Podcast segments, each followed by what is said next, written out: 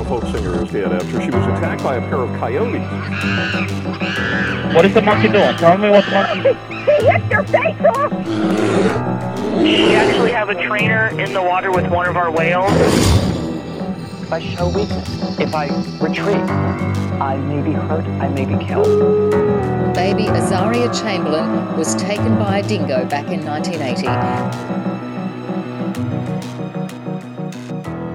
What up, what up? Welcome everybody to Man Eaters, the only true crime podcast on the entire internet where all the killers are real animals. Whether it's bitings, scratchings, maulings, or clawings, my name is James and I'm here to talk about it. Thank you for joining us for what is another edition of one of my favorite little mini-series that we do on the show. Of course, I'm talking about killer cryptids. Today, we are talking about one of the most famous, one of the most creepy, um, and one of the most well-observed cryptids in the world. I'm talking, of course, as the title of this podcast suggests, about the Jersey Devil. The Jersey Devil, definitely an A-tier cryptid for sure. Not up there in the S-tier with your with your Loch Ness monsters or your uh, your your Bigfoots or your Yetis, uh, but it is certainly an A-tier cryptid. I would say it's up there with potentially more famous, or at least equally famous, to the Mothman, of course, which we which we covered, and the Chupacabra probably is probably dwarfs it, maybe by a little bit. Chupacabra is probably up there in the A team,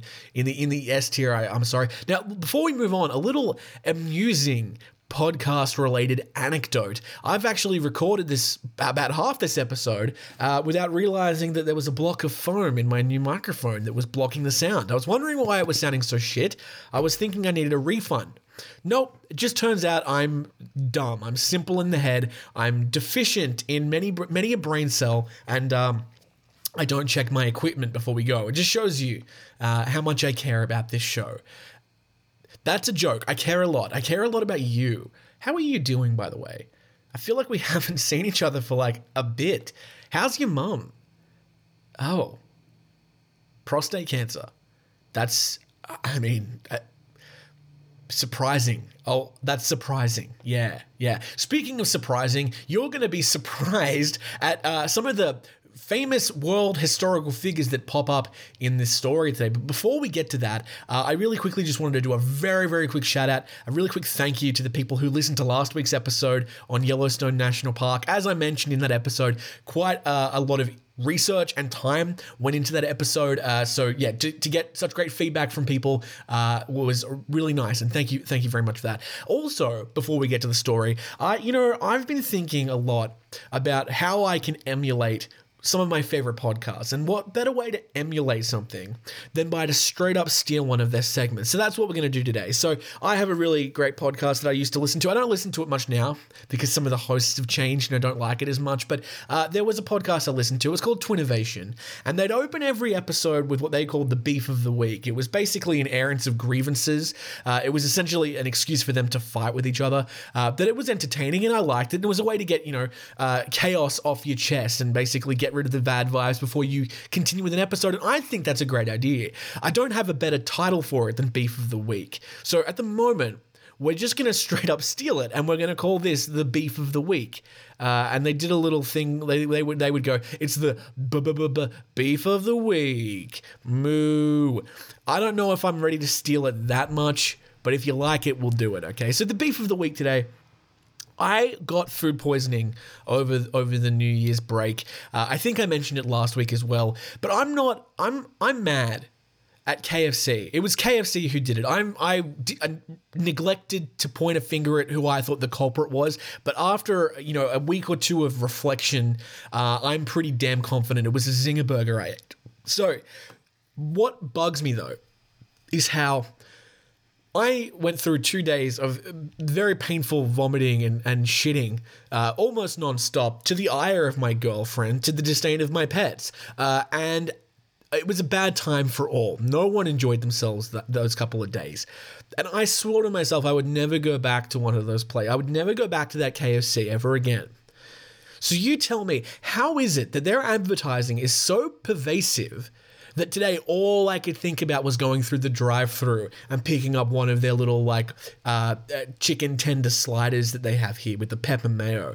I'm, I'm making myself moist in the mouth just thinking of it. H- how is that possible when I know the last time I went there, I ended up on the toilet bowl for two and a half days? What's going... That's my beef of the week. My beef of the week is with the chicken of the week. Uh, I, I'm just... I'm mad at how successful their advertising is. And if I was that successful with my advertising, I'd have more than two Patreon patrons. And I have... Uh, I don't know what else. I'd have, a car. A nice car. And a bike. Actually, just bought a bike. But I'd have some nicer things. So I guess my beef of the week is with K F C. I don't know.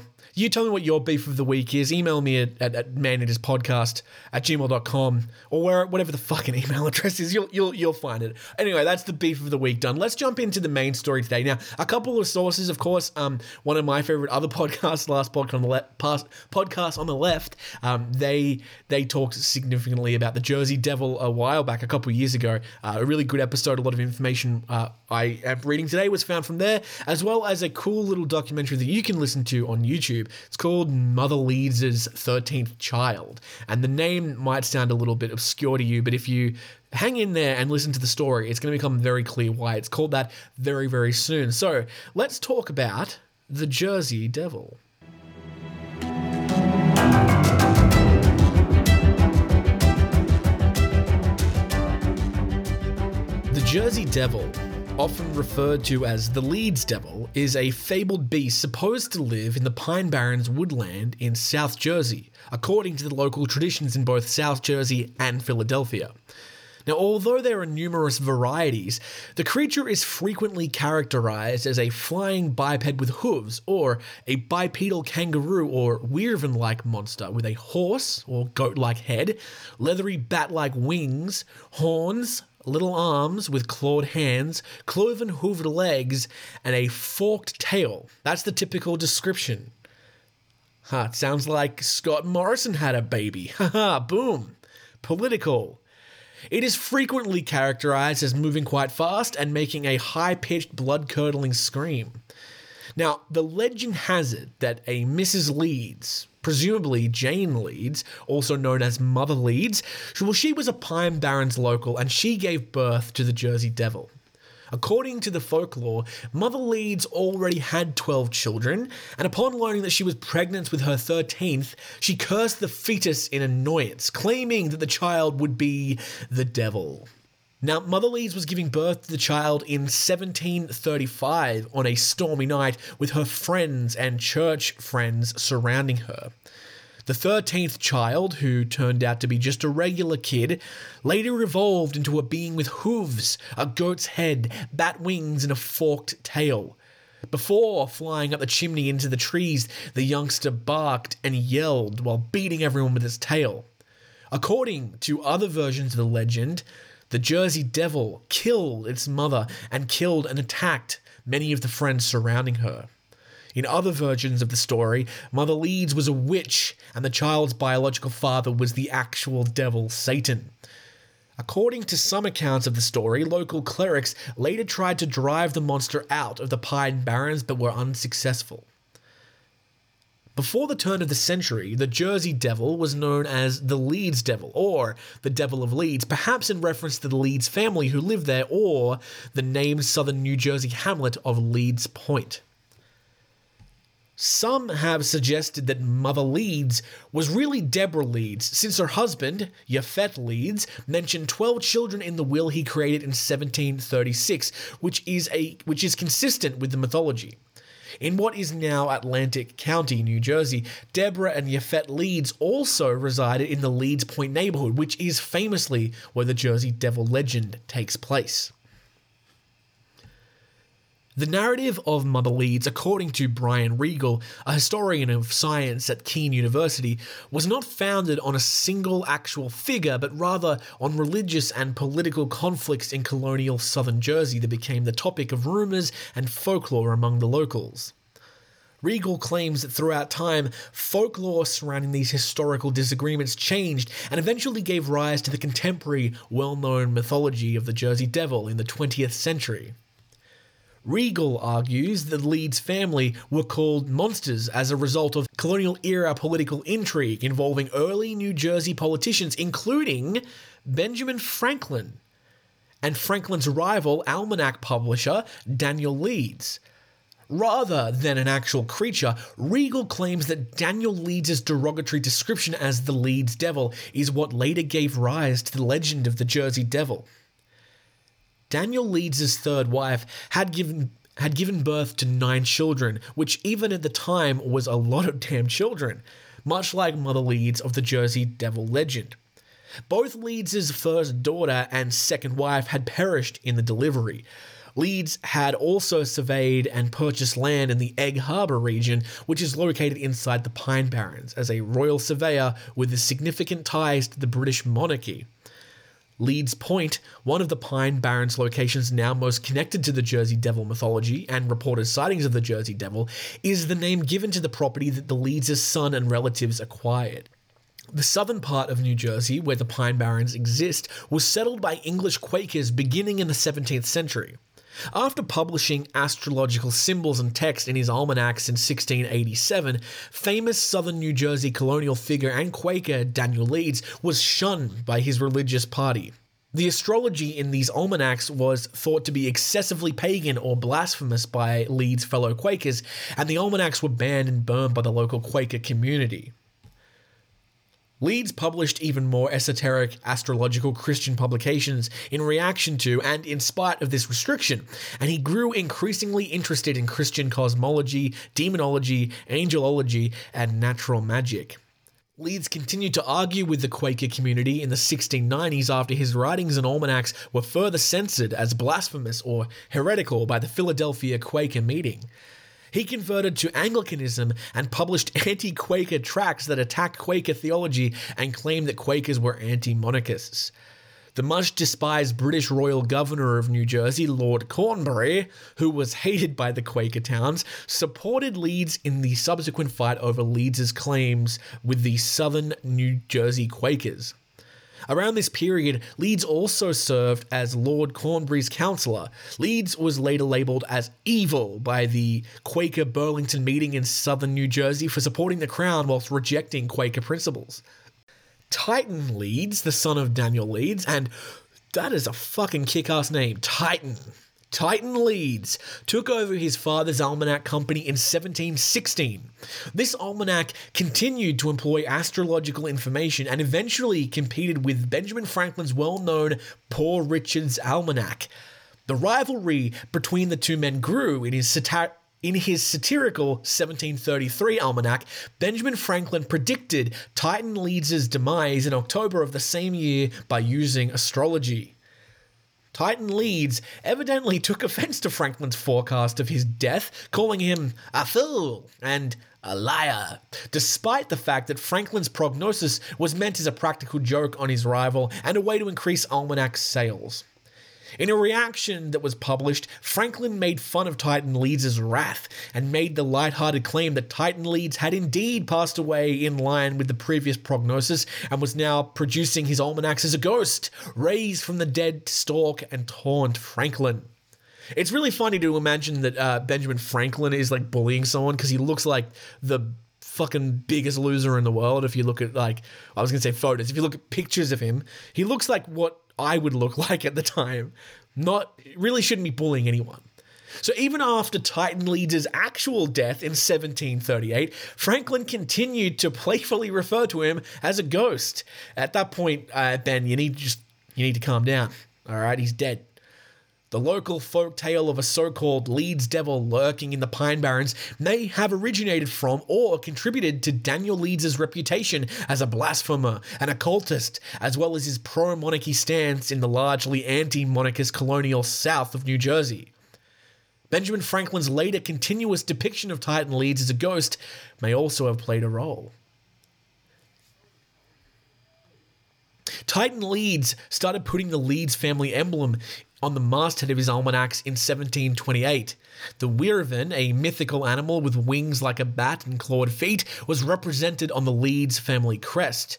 The Wyvern, on the Leeds family crest, according to Regal, is evocative of popular descriptions of the Jersey Devil.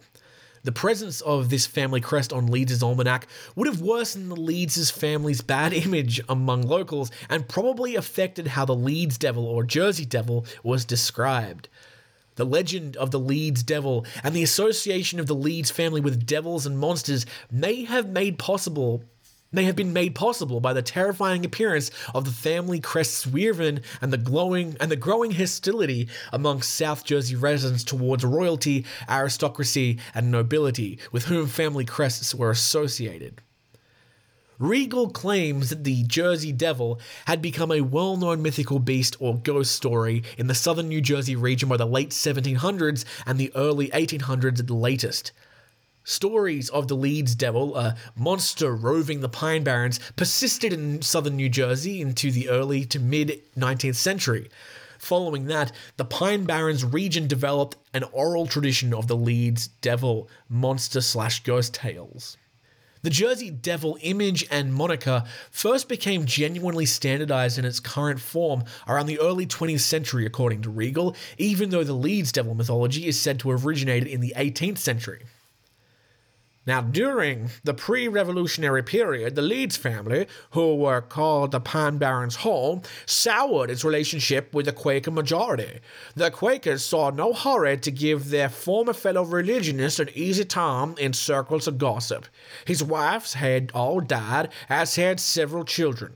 His son, Titan, stood accused by Benjamin Franklin of being a ghost. The family crest had winged dragons on it. In a time when thoughts of independence were being born, these issues made the Leeds family a political and religious monsters. From all of the, from from all this time over, the legend of the Leeds Devil was born. References to the Jersey Devil do not appear in newspapers or any other printed material until the twelfth century. The first major flap came in nineteen oh nine. It is from these sightings that the popular image of the creature, bat-like wings, horse head, claws, and general air of a dragon became standardized. In fact, before the term Jersey Devil became widely used, several allusions to a Leeds Devil or Devil of Leeds can be found in older printed materials. In eighteen fifty-nine, the Atlantic Monthly published an article describing the folk tales about the Leeds Devil that Pine Barren locals were fond of. The Devil of Leeds was purportedly observed close to the Pine Barrens and was well known among the locals of Burlington County, New Jersey, according to reports in a newspaper from eighteen eighty-seven. Yet yeah, whenever he went near it, it would give the most unearthly yell that frightened the dogs. It whipped at every dog on the place. That thing, said the colonel, is not a bird nor an animal, but is the Leeds Devil, according to the description, and it was born over in Evesham, Burlington County, a hundred years ago. There's no mistake about it. I never saw the horrible critter myself, but I can remember well when it was roaming around the Evesham woods fifty years ago, and when it was hunted by men and dogs and shot at by the best marksman there was in all of South Jersey but could not be killed. There isn't a family in Burlington or any of the adjoining counties that does not know the Leeds Devil, and it was the bugaboo to frighten children when I was a boy. That was like every American accent blended into one. So, yeah, I mean, I find that super duper interesting. The fact that Ben Franklin, Benjamin Franklin, founding father Benjamin Franklin, fucking Quaker Oats himself, may be the person who came up with this whole goddamn Jersey Devil thing. Is that's mind-blowing to me. But he's not the only person um, of fame and repute who will pop up in this story. So we're going to talk now about some reported sightings of the Jersey Devil, and there are quite a few of them. So, there have been several reports of incidences and sightings of the Jersey Devil. According to folklore, Commodore Stephen Decatur saw a flying monster when visiting the Hanover Millworks to see how his cannonballs were being made. He then immediately fired a cannonball at it, but it had no impact. It is also said, and here's where it gets interesting, that Joseph Bonaparte, Napoleon's older brother and the King of Spain at that time, saw the Jersey Devil while he was hunting in his border town home in eighteen twenty. So, for some reason, Joseph Bonaparte was in America at the time, was in Jersey, he was hunting and he saw it. which I've heard people say, like, no, he was just hunting and he heard something and someone said it was the devil. But yeah, the Jersey Devil was held accountable for multiple cattle deaths that occurred around eighteen forty. Similar assaults with tracks and cries were documented in eighteen forty-one. That's quite similar to, if you remember, the Chupacabra story that we covered a while back. Very similar to that. A local farmer in Greenwich shot an unidentified animal in December of nineteen twenty-five as it tried to steal his hens. Then he took photos of the dead animal. He later said that none of the one hundred individuals he showed it to were able to recognize it. A reporter for the Pennsylvania Bulletin of July twenty-eighth, nineteen thirty-seven, connected an unidentified animal observed by locals of Down- Downingtown, Pennsylvania, on July twenty-seventh, nineteen thirty-seven, to the Jersey Devil. A group of youths from Gibbstown, New Jersey, claimed to have seen a monster in nineteen fifty-one, and in nineteen fifty-seven, reports of a body that matched the Jersey Devil description surfaced. In nineteen sixty, sounds and tracks at May's Landing were allegedly made by the Jersey Devil. That same year, local business owners in Camden offered a ten thousand dollars prize for information leading to the arrest of the Jersey Devil. They also stated they would construct a private zoo to hold the animal if it could be captured. Newspapers reported hundreds of purported New Jersey Devil sightings from all throughout South Jersey and the Philadelphia region during the week of January sixteenth through the twenty-third, nineteen oh nine. The monster allegedly attacked a trolley vehicle at Haddon Heights and a social club in Camden, among other reported encounters. Police allegedly shot at the animal in Camden and Bristol, Pennsylvania, but to no avail. Other sightings of animals like the Jersey Devil were soon recorded in South Jersey, as well as far away as Delaware and western Maryland. The first accounts of these encounters involved unknown tracks in the snow. The Delaware Valley was gripped by a panic as a result of extensive media coverage, which led to a number of schools closing, closing and employees staying at home. In the quest for the Jersey Devil, uh, vigilante squads and hunting packs prowled the woods and fields. The Philadelphia Zoo allegedly offered a ten thousand dollars bounty for the animal uh, around this time. A number of frauds, including a kangaroo with fake claws and bat wings, were created in response to the offer. And I want to talk a little bit about that, because in the documentary that I just watched, they talked a lot about this guy. So this dude, and I can't remember his name, he basically saw that there was a lot of interest in this Jersey Devil. So what he actually did was he started planting stories about the Jersey Devil in newspapers and almanacs in the area, basically Basically giving descriptions of the animal. And the reason he did this was because he was going to construct the animal later on, and if he gave the description of what it would look like earlier, he could basically mold the devil to be what he wanted it to look like. So here's what he did, and this blows my mind, because this is ages ago. This isn't recent history. This guy went out of state, I believe to New York or something like that, and he actually bought a kangaroo from a friend, or he borrowed a kangaroo from a friend. I don't know why there was a guy with a kangaroo in New York, but he apparently did. Apparently the issue with fucking exotic animals in America is very long-standing. But anyway, he got this kangaroo and he took it back and he painted it with green stripes across its body. Now, the kangaroo licked the green paint off and it almost fucking died because of it. Uh, so the guy painted it with a different kind of paint and the kangaroo left it be, all right? And then he constructed uh, some, like, uh, wings, leathery leathery kind of bat wings, and the kangaroo destroyed them because he doesn't like having wings sticky taped to his back. So he destroyed those, and then the guy made like wings out of, I think it was like bronze and rabbit fur to make it look more realistic, and it was a lot lighter, and the kangaroo dealt with that. And to top it all off, he put a little pair of antlers on its head. And so what they would do was they, it was called like a, a was it like a dime circus or a, a penny circus, a dime circus, or a dime show, something like that. Basically, people would come and see it, they'd raise the curtain, and this fucking kangaroo painted green with fucking wings would just be sitting there. And it was a very dimly lit room, so that's why people didn't get up and leave straight away. Uh, but apparently what, what the problem was is that the um the, the kangaroo didn't feel like performing some days. So what the guy would do was he would pay a little child to sit behind the stage or under the stage with a stick with a little nail attached to it, and he would just poke he would just poke at the kangaroo to make it move. And that's basically, like, that is a really great use of a kangaroo. If anyone needs a kangaroo, by the way, I live in Australia. I've got great access to kangaroos. Now, there are a couple of possible explanations for the Jersey Devil. Uh, what I just explained was a possible explanation for one uh, batch of, of possible sightings, but it doesn't explain all of them, and it doesn't explain the origin. So here's a, here's a possible explanation.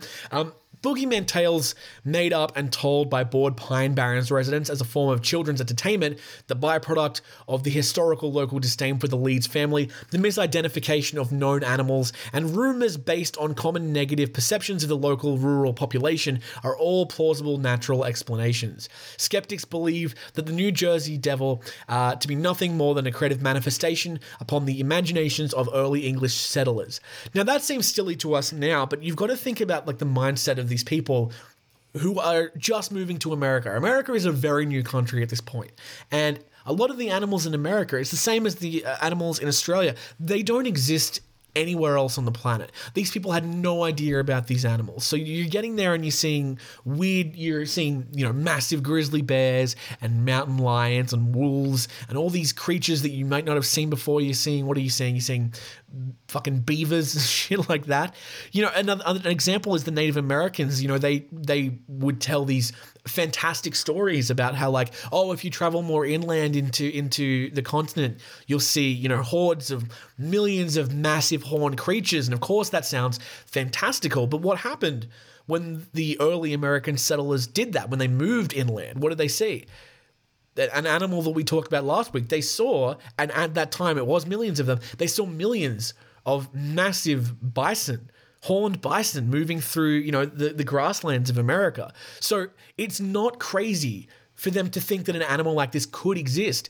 As far as they know, it, it did, because, you know, and I'm not saying that they thought it was a, a supernatural phenomenon, but the, the further that these people moved inland in America, the more crazy, dangerous fucking animals they saw, rattlesnakes and shit, you know? So for them, for there to be a weird flying kangaroo-like creature, it was not outside the realm of possibility. The early Pine Barrens' eerie reputation may have influenced the mythology of the Jersey Devil. The Pine Barrens were formerly thought to be an inhab- inhabitable, uninhabitable territory. Highway gangs, including the Pine Robbers, a group of politically despised loyalist brig- brigands, were well known for robbing and attacking people going through the Barrens. Poor farmers, fugitives, brigands, Native Americans, poachers, moonshiners, escaped slaves, and deserting soldiers were just a few of the undesirables that lived in the remote Pine Barrens throughout the seventeen hundreds and eighteen hundreds. To deter outsiders or intruders from approaching the Pine Barrens, so-called Pineys have occasionally spread some terrifying tales about themselves in the area. Following the publication of two eugenic studies in the early twentieth century that painted Pineys as con- congenitally stupid and criminal, Pineys were further demonized and vilified. This is evident in Henry H. Goddard's study of the Kallikak family, which is now regarded as biased and inaccurate and most likely falsified. The Humane Society of New Jersey's Jeff Brunner believes that the Sand Hill Crane serves as the foundation for the Jersey Devil legends, but he also points out that there are no photographs, no bones, no hard evidence at all, and worst of all, there's no explanation of its origins that does not require belief in the supernatural. Tom Brown Junior, an author and outdoorsman, lived in the Pine Barrens for a number of seasons.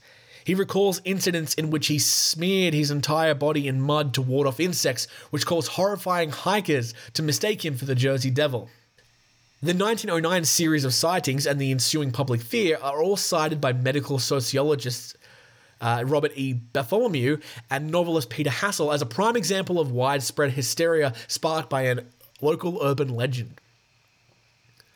In order to find proof that the Jersey Devil does, does in fact exist, one New Jersey organization known as the Devil Hunters spends time gathering reports, touring historical locations, and going on nocturnal hunts in the Pine Barrens. They identify themselves as official researchers of the Jersey Devil. Aw, oh, that's so cute. They go camping together, guys. The Pine Barrens itself have given rise to numerous folk stories, in part because of their isolation and lack of development. In addition to the Jersey Devil, the Pine Barrens are the subject of numerous other legends. Supernatural entities and, and ghosts purported to haunt the Pine Forest include the ghost of the pirate Captain Kidd, who is said to have hidden treasure there and occasionally has been seen with the Jersey Devil. The ghost of the Black Doctor, a kind-hearted spirit of African-American doctor who, after being prohibited uh, from doing so because of his race, entered the Pine Barrens. Folklore also surrounds the Blue Hole, a spherical, extremely clear body of water in the Pine Barrens between Winslow Township and Camden County and Monroe Township in Gloucester County that is sometimes linked to the Jersey Devil.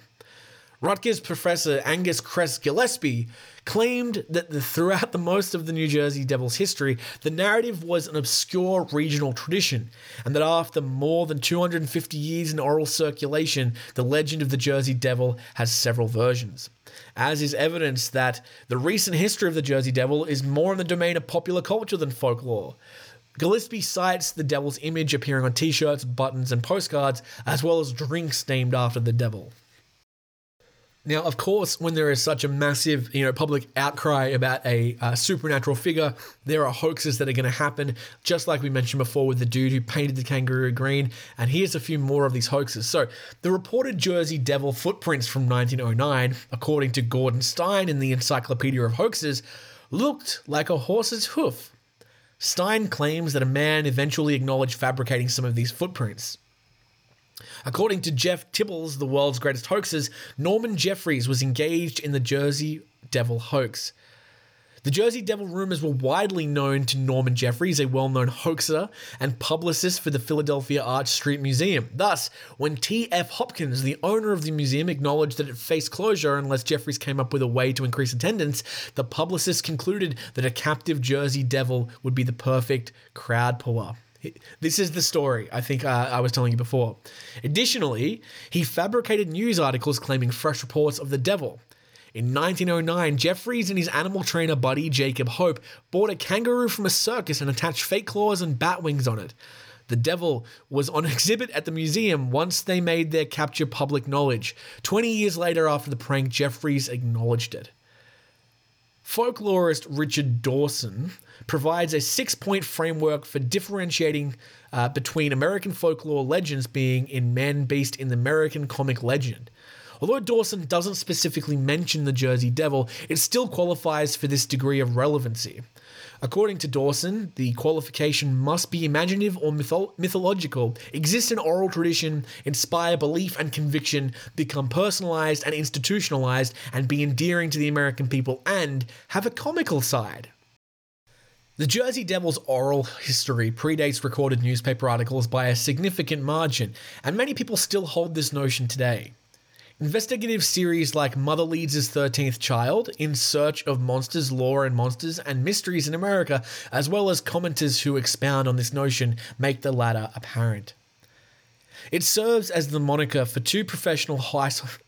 The Jersey Devil serves as the moniker for two professional ice hockey clubs as well, making it a staple of organizations. The Eastern Hockey League's original team, the Jersey Devils, competed from nineteen sixty-four until the league's dissolution in nineteen seventy-three. The National Hockey League's New Jersey Devils have been active since nineteen eighty-two. Shortly after the club moved to New Jersey, a vote was conducted to choose the name of the current team, which was originally known as the Colorado Rockies. The Jersey Devils' appropriation into toy lines, such as inclusion in vinyl figures in Cryptozoic Entertainment Kripkins blind boxes, as well as by as well as its use as a motif by Six Flags Great Adventure for their Jersey Devil coaster, developed by Rocky Mountain Construction, are further examples of this same trend towards cultural incorporation. The Jersey Devil has popped up multiple times in popular culture, including in the X-Files episode The Jersey Devil, The Wolf Among Us, thirteenth Child, Teenage Mutant Ninja Turtles, The Real Adventures of Johnny Quest, The Barons, Carney, A Night with the Jersey Devil, The Last Broadcast, Legend Quest, What We Do in the Shadow, and Gravity Falls. They are among some of the works of fantasy that the Jersey Devil has appeared in. Many of these, like the Teenage Mutant Ninja Turtles and the Jersey Devil video game, do more than just reflect the Jersey Devil.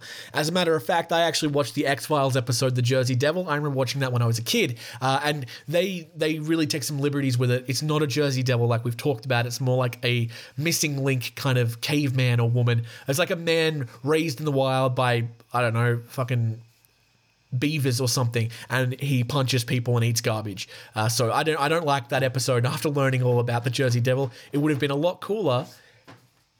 Sorry, my cat's just tearing some shit up. Birdie, stop it. It would have been a lot cooler for them to just do it like the Jersey Devil is supposed to be done. But hey, that's just me. So guys, that is, that's the legend of the Jersey Devil. Really interesting stuff. I was shocked, honestly shocked, when Napoleon's goddamn brother showed up, and flabbergasted when fucking it turns out Benjamin Franklin might have just made up the whole thing by calling his friend an arsehole. And not his friend, his rival, basically calling his arsehole, his arsehole rival a fucking ghost or some shit. Crazy, crazy days. We're going to take a break now, guys. We might hear some messages, we might not, but we'll be back soon with our Scratch of the Day.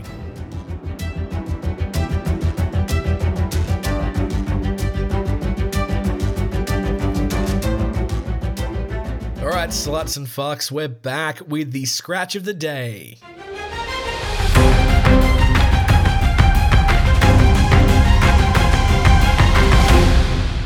For those of you who don't know, the Scratch of the Day is the segment of the show where we go into the news, we find animal attacks that have happened in the past few weeks, and we read the news articles. I have not read these. We read them live together. We experience this together, guys. Are you excited? I am excited as well. This uh, this uh, first article is from the New York Post. It says, uh, Raised by Wolves actress attacked by seal in wild video. Uh, so if there is a video, we will play that uh, video uh, f- uh, audio, and we will listen to that as well. Um, Okay, so yes, New York Post posted this originally. news dot com dot a u has shared it.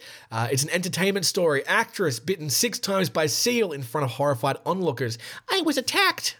Let's uh, let's play the audio first, and then we'll read the story.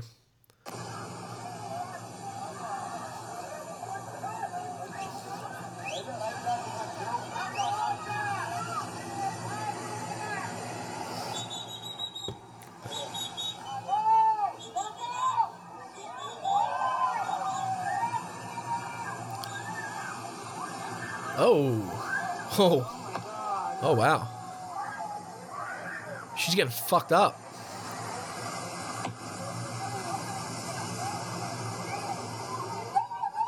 Oh. Oh, it's like, it's cute, it's little. Oh.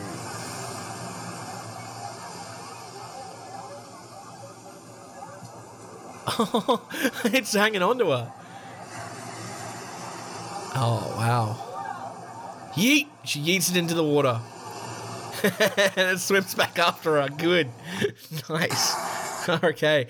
Okay. That was a good video. An actress from Raised by Wolves had to be hospitalized after getting mauled by an angry seal in South Africa in a scene she compared to something from the movie Jaws. The clip is currently making its waves online amid a spike in, uh, in pinniped attacks.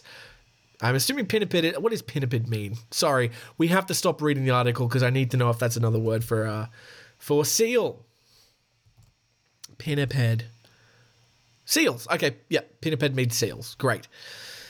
The bizarre encounter occurred Wednesday while the South African-born actress, who was raised in Los Angeles, was swimming in the oceans off Clifton Beach in Cape Town, Jam Press reported. Be careful swimming at Clifton. Oh, she's South African. I've got to do an accent. Be careful swimming at Clifton. I was attacked by a seal in the water. That's bad. Victim Lulu Taylor, who plays Cassia in the H B O Max series, wrote in an Instagram story describing her real-life horror movie scene, Citizen reported. So she posts a photo on Instagram. Uh, it looks like two of her fingers were bitten, but she didn't lose anything. And uh, the... The status that she says, uh, oh, not the status, the, the caption that she says on the photo says, status update, I'm on the mend. Oh, it's, I got to do the accent again. Status update, I'm on the mend. Recent surge in seal attacks is linked to an algae bloom which releases a neurotoxin which triggers aggressive behavior. What might cause the algae blooms? More likely global warming slash water pollution. Heartbreak emoji.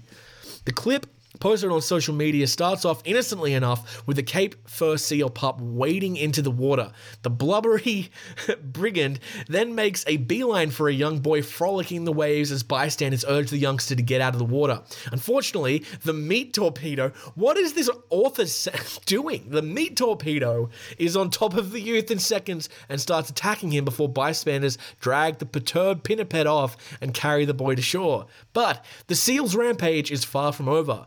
The sea... Oh, fuck you. The serial Mauler swims out to deeper waters where Taylor is treading and begins savaging her as she screams in terror. The Flat Tires star tries to fight off the frenzied marine mammal, but to no avail, prompting eyewitnesses to rush in out of the ocean uh, to her rescue. She's finally dragged to safety when a man grabs the seal by the tail and tosses it back into the drink after everyone's out. This author has a thesaurus. He got a thesaurus for Christmas, I can tell. According to Taylor's Instagram story, she was bitten six times, requiring an E R visit and strong antibiotics. They have big teeth, claimed the actress, who later uploaded a fan picture of the iconic Jaws poster with the shark swapped out for a seal. Two people were treated for bite wounds following the savage attack. Thankfully, it appears that the thespian is recovering well. Taylor posted a status update later that Wednesday in which she said she was on the mend. Taylor attributed the South African recent spike in seal attacks to an algae bloom that releases a neurotoxin which triggers aggressive behaviors. What might cause the algae blooms, Taylor mused? More than likely global warming or water pollution. Indeed, wildlife experts postulate that the seal's rampage was due to a swelling of the brain caused by domic acid poisoning from a red-tide algae bloom, the Daily Maverick reported. Any, uh, however, officials with the Hout Bay Seal Rescue Centre claim that the animal was stressed out by the throngs of beachgoers surrounding it. Any predator that is surrounded and harassed like the seal would have, was would have reacted the same way. But of course, the video doesn't show the part where the seal is being stressed by a crowd of people surrounding it, the org's marketer director Dune Spence Ross told News twenty-four. Yesterday, the beachgoers were lucky. It was only a yearling approximately twelve months old, weighing no more than ten kilograms by the looks of it, she added.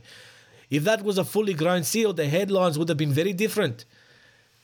Investigators into the attack are ongoing with Cape Town officials, noting that the similar incidents involving aggressive seals transpired in Noorhoek and Fishhook in recent months, Jam Press reported. There you go. What an interesting story. I'm going to link to that in the in the caption of this podcast, wherever you're listening to it. You can read that. Quite interesting. Uh, yes. Yes, again, the guy who wrote this definitely had a thesaurus at the ready. Ben Coate. Ben Cost, I'm sorry, is the writer. Thank you for that, Ben. Okay, moving on to our next uh, article. Alaska State Trooper killed by a muskox attacks uh, outside home. Tragically, uh, I'll just read the whole thing. Hold on. Um, so, yeah, Fox News reporting, um, which, I mean, Fox News, but whatever. Okay, um, yes, Alaska State, State Trooper killed in muskox attack outside his home. Tragic loss for our state. Court services officer Curtis Warland was fatally attacked after his uh, sorry after trying to keep a, ground, a group of muskoxen away from a dog kennel near his home. A state trooper in Alaska died Tuesday afternoon from a wild animal attack outside his home. The agency reported court service officer Curtis Warland was fatally attacked by a muskox after trying to scare a group of them away from a dog kennel by his home, which was near the town of Nome. Warland, who was in his thirteenth year of service, was declared dead at the scene. Austin McDaniel, a spokesperson for the troopers, told the Associated Press he could not immediately report on how many musk oxen were in the group Warland was trying to keep away. McDaniel added that court services officials, uh, officers are law enforcement office, officers who provide prisoner transport services, courthouse security, and court document services. In a news release, the agency said that Warland worked as C S O at the Nome, Alaska State Trooper post during his entire career, which began in December of two thousand nine. Curtis, Curtis proudly wore the court services officer uniform and honorably served the people of Alaska for thirteen years. He was a proud member of the Nome community and a dedicated member of the Alaska Law Enforcement, Enforcement family, Alaska Department of Public Safety Commissioner James Cockrell said in a news release. I hope that Alaskans will keep Curtis's family, friends, loved ones, and the Alaska State Troopers in your thoughts as we prog- pro- uh, process this tragic loss for our state. He will be sorely missed by the D P S family. The Alaska State Troopers posted the following tribute to Warland on the agency's Facebook page on Tuesday evening. We are deeply saddened to report that... Oh, I'll do the accent. We are deeply saddened to report that one of our own, Court Service Officer Curtis Warland, was tragically killed by a muskox attack near Nome earlier today. C S O Warland was attempting to haze a group of muskox near his dog kennel from at his home when he was attacked and fatally injured by a muskox. C S O Warland proudly wore the Court Service Officer uniform and honorably served the people of Alaska for thirteen years. He was a proud member of the Nome community and a dedicated member of the Alaska law enforcement family, and he will sorely be missed. Um, the Alaska Department of Fish and Game said musk oxen are stocky, long-haired animals with slight shoulder humps and horns. They can weigh up to eight hundred pounds, which is three hundred sixty-three kilograms. That is a lot. The Alaska State Troopers, Alaska Wildlife Troopers, and State Department of Fish and Game are investigating the attack. Yeah, I mean, it's like we um, we talked about last week with the bison. For some reason, people don't think that cattle or bovine creatures or muskox in this case or bison are, um, are are dangerous animals. I think because we see cows so frequently as these like domesticated cows, that, you know, you can tip them over. You can go cow tipping. They're not they're not a threat, but um. The wild variety of these bovine creatures, obviously that is not the case, and I think people forget that. Um, that that could have been the case here. Very sad. Let's move on. Uh, we will talk about our next article, uh, which is from... That last one was Fox, from Fox News. I don't know if it, this is from News four Jax. J A X. I guess it's a Jacksonville uh, news uh, news group. Okay. Yep. Jacksonville zookeeper viciously attacked by bear, suffered laceration on head, back, thighs, police report. This is a, this sounds like a classic man-eater story. Okay. Um, this is from Jacksonville, Florida? F A F L A. I think Jacksonville's in Florida, but I could be wrong. The thirty-five-year-old zookeeper who was viciously attacked Wednesday by a five-year-old North American black bear at the Jacksonville Zoo and Garden suffered many lacerations on her head, back, and thighs, according to a police report obtained Thursday by News four Jax. The incident report from the Jacksonville Sheriff's Office states that the door to the bear enclosure was open when the bear attack occurred. The bear came out of the open gate and went directly to the zookeeper, who was then attacked, the report said. According to Kelly Rouliard, director of marketing for the zoo, the bear, named Johnny, escaped an exhibit behind the scenes just after five p.m. Wednesday and engaged with the zookeeper behind the scenes who called out for help. The help call was heard by another team member who was close by who made the emergency call to in, uh, initiate the weapons team. A witness told police that she and her co-workers began throwing items at the bear to get him away from the zookeeper. The zoo's lethal weapons team was notified by radio. A member of the lethal weapons team said that he saw the animal actively attacking the zookeeper when he arrived. He told police that he was waiting for the veterinarian team to get a tranquilizer gun ready, but feared for the zookeeper's life, saying the bear continued to viciously attack when he fired four rounds from a twelve-gauge shotgun into the bear's head, chest, and back. He reported that the bear retreated into the back of the enclosure where it collapsed and died. Our animal care team has cared for these animals for years, so this is something that is very disheartening for us to have to face a situation like this, said Rouliard. The report notes that the bear did not have its canine teeth, the long ones that can do the most damage. Rouliard said Johnny had been at the zoo since May of two thousand seventeen. According to the report, the zookeeper was transported to a U F Health Jacksonville hospital downtown with injuries that were not life-threatening at the time. She is expected to survive, but there was no update on Friday on how she's going. A statement from the zoo reads, at five ten p.m. tonight, one of our North American black bears escaped the exhibit and engaged with the zookeeper behind the scenes. An emergency radio call was initiated and our lethal weapons team responded immediately. Our highest priority is always the safety of human lives, therefore the bear was shot and killed. We will be conducting an ongoing investigation over the coming days and weeks. We do not take this lightly. It is profoundly painful when we have a loss of an animal, especially under circumstances such as this. The zoo was open under its normal hours on Thursday from nine a.m. to five p.m. with zoo lights from six p.m. to nine p.m., but the exhibit for Johnny is now empty. The Florida Fish and Wildlife Conservation Commission's Captive Wildlife Office and Occupational Safety and Health Administration are investigating the incident. So yeah, that's you know, obviously that's super sad. The article goes on. It seems there are more um, more injuries that have occurred at this zoo, including a man who jumped over a gate at a jaguar exhibition who was clawed by a jaguar, and there was a zookeeper who was injured when she was struck by a rhinoceros. Um, let's read a little bit about those. Before Wednesday's incident, the Jacksonville Zoo had gone nearly eighteen months before our last human and animal encounter. Can you just imagine one of those little, like, you know, days since our last workplace incident thing having to flick back over to zero because of Johnny? In July two thousand twenty-one, a man who jumped over a gate of the range of the jaguar exhibit at the zoo was clawed by a jaguar after sticking his hand into the pen. The man, said to be in his twenties, was hospitalized for non-life-threatening injuries. In February two thousand nineteen, a zookeeper was injured when she was struck by the horn of a rhinoceros during a routine training session. She was taken to hospital for evaluation. The F W C, which is jurisdiction over wildlife facilities in the state, found Robbie was separate, uh, separated from the rhino by a horizontal bar, but fell forward when something spooked the fifty-year-old rhino named Archie. She was initially struck and then struck again when she was in the pen with a four thousand pound animal. In two thousand eighteen, there were two incidents. A lion entered an exhibit that was being cleaned by a staff member who didn't know the lion was there. The staff member escaped injury by jumping into a moat. The other incident, an elephant broke free of its enclosure for a short period of time and was guided back inside. I don't want to malign this zoo, but they are seeming to have quite a few uh, incidents. They might need to step up their game a little bit. Obviously, that's quite a sad story. It's great that the, um, that the person is going to survive, hopefully. And if we do uh, hear more about that story for next week, we'll do a follow-up pop and I'll let you know how she's going. Um, that's obviously great that she's going to survive. It is sad that they had to kill Johnny, but it is also understandable.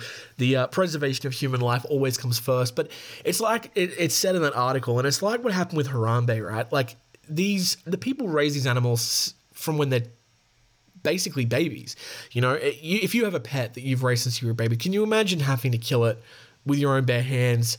If it's sort of attacking your brother or sister or parents or something like that, it's just it's just brutal. It's very sad, um, and I think the people who make jokes about this, I mean, you can make jokes, that's fine, but you just acknowledge you're being an asshole. It's like the people who made fun of the you know the whole dicks out for Harambe thing, even when the zoo specifically said like, hey, please don't do this anymore because it actually is very sad for us and it's making us cry, and people just kept doing it. I mean, it is the internet. That's kind of to be expected, but, you know, don't, I mean, you're a bit of a dick for doing it anyway. Guys, that is it for our uh, Scratch of the Day segment. Three great stories there. Uh, really interesting stuff. As always, I'll link those three into the uh, caption of this episode if you want to listen to them or read those stories yourself. Let's move on now to our beastly biography.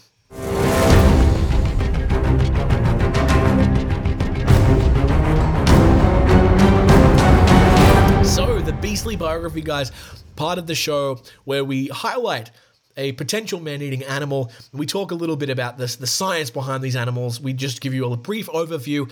Usually, it's an animal that we haven't had time to talk about much in, uh, in the man-eater's stories. And today, we're talking about the Komodo dragon. So, the Komodo dragon is the largest extant species of lizard, growing to a maximum length of three meters and weighing appro- approximately seventy kilograms. As a result of their size, Komodo dragons are apex predators, and they dominate the ecosystems in which they live. Komodo dragons hunt and ambush prey, including invertebrates, birds, and mammals. It has been claimed that they have a venomous bite. There are two glands in the lower jaw that secrete several toxic proteins. The biological significance of these proteins is, however, disputed, but the glands have been shown to secrete an anticoagulant. Komodo dragons' group behavior in hunting is exceptional in the reptile world. The diet of Komodo dragons mainly consists of Javan rusa or Rusa timorinus, although they do eat considerable amounts of carrion. Komodo dragons also occasionally attack humans. Mating season begins between May and ends in August, and the eggs are laid in September. As many as twenty eggs are deposited at a time in an abandoned megapode nest or in a self-dug nest Uh, nesting hole. The eggs are incubated for seven to eight months, hatching in April when insects are most plentiful. Young Komodo dragons are vulnerable and dwell in trees to avoid predators such as cannibalistic adults. They take up to eight to nine years to mature and are estimated to live to up to thirty years. Komodo dragons were first recorded by Western scientists in nineteen ten. Their large size and fearsome reputation makes them popular zoo exhibits. In the wild, their range is, con- is contracted due to human activities and is likely to contract further from the effects of climate change. Due to this, they are listed as endangered on the I U C N Red List. They are protected under Indonesian law, and Komodo National Park was founded in nineteen eighty to aid protection efforts. The Komodo dragon, here's some stats. Their population size, 3,000 four, uh, three thousand fourteen members of that population. Their lifespan up to thirty years of age. The top speed on land is twenty kilometers per hour. They can weigh between sixty-eight to ninety-one kilograms. In length, they are up to two point five meters long. Their location, they are only located in Indonesia. The diet. Komodo dragons are carnivorous. Although they have been considered as eating mostly carrion, they will frequently ambush live prey. Their diet is wide-ranging and includes invertebrates and other reptiles, including smaller Komodo dragons, birds, bird eggs, small mammals, monkeys, wild boar, goats, deer, horses, and water buffalo. Young Komodos will eat insects, eggs, geckos, and small mammals, while adults prefer to hunt large mammals. Occasionally, they attack and bite humans. As such, I've listed their man-eater status as moderate. We don't have any any incidents of them eating human bodies. However, since they feast on carrion, it is not above the realm of possibility. They are quite aggressive and they can cause considerable danger. Thus, they are a moderate man-eater.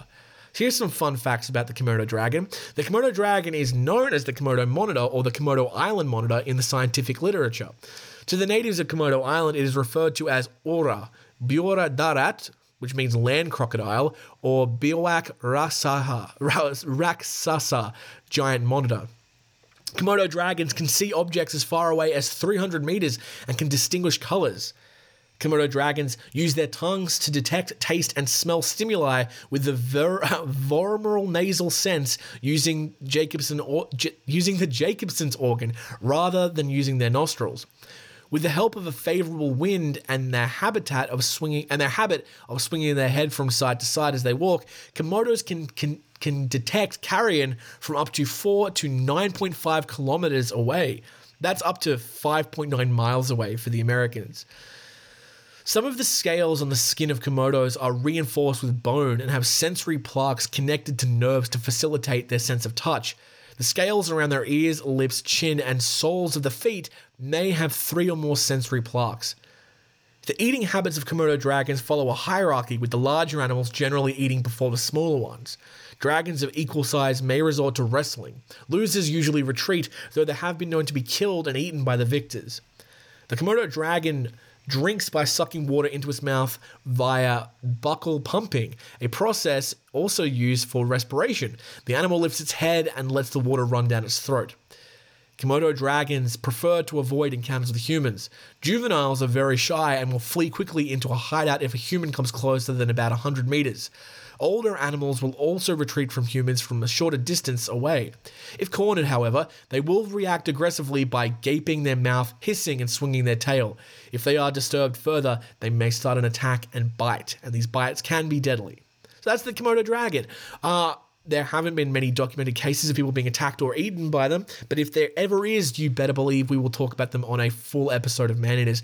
We're moving on to the last segment of the day, which is our Man Eater trivia. Okay, so last week, I asked you the following question. The question was, which word means eating of human flesh? And the options were A, anthropomorphism, B, anthropophagus, C, anthropophilic, or D, anthropophobia. I, I'm trying to pronounce this the best I can. So I put that question up to you guys. I also threw it up on the Instagram for you to answer. Um, most of you got it correct. The answer is B, anthropophagus. Anthropomorphism is, is the giving of human traits, I believe, to animals. And the other, uh, anthropophobia is like a fear of animals, I think. Um, and anthropophilic, I think, means sexual something. So, you know. Um, but yeah, anthropophagus is the word. Uh, anthropophagus, I think that's how you pronounce it. That is the word that means eating of human flesh. If you guessed that correctly, well done. Uh, as always, you know, go on the Instagram and, and vote like you can do for the next question, which is going to go up in about a day. The next question, this week's question. Okay, so there is a book called The Naked Ape, written by Desmond Morris. And in this book, well, I'll read you the whole question. I'm not going to paraphrase. According to Desmond Morris, the author of The Naked Ape, and many other books about human biology, there are only three species that regularly prey on humans. Which of the following does he not mention? The options are A, wolves, B, crocodiles, C, tigers, D, sharks. So I'll read that again to you. According to Desmond Morris, the author of The Naked Ape, and many other books about human biology, there are only three species that regularly prey on humans. Which of the following does he not mention? A, wolves, B, crocodiles, C, tigers, D, sharks. Now, I got this wrong, actually. This was not the answer I was expecting, and it surprised me. We'll talk about that next episode. If you want to vote on your on what you think the answer is, go onto our Instagram. We'll do a uh, a poll as the as the as story, I guess, and you can vote there. But yeah, I think about like most people got the got it right last week. A few people got got it very wrong. Um, but you know, it's a learning experience. Hopefully, you've learned something. Okay, so yeah, follow us on Instagram. Go uh, and look at our story. And in about a day uh, after I release this episode, we will post that question. You can vote on it, um, and I will uh, let you know what the answer is next week, guys. That'll do it. Thank you so much for listening to Man Eaters. Thank you for supporting the show. As always, you can send any questions you have, uh, any any suggestions, any feedback to our email, which is always there on all, all the social media. Please contact, reach reach out. I love it. I love. Love talking to people. It's great. Um, we also have a Patreon.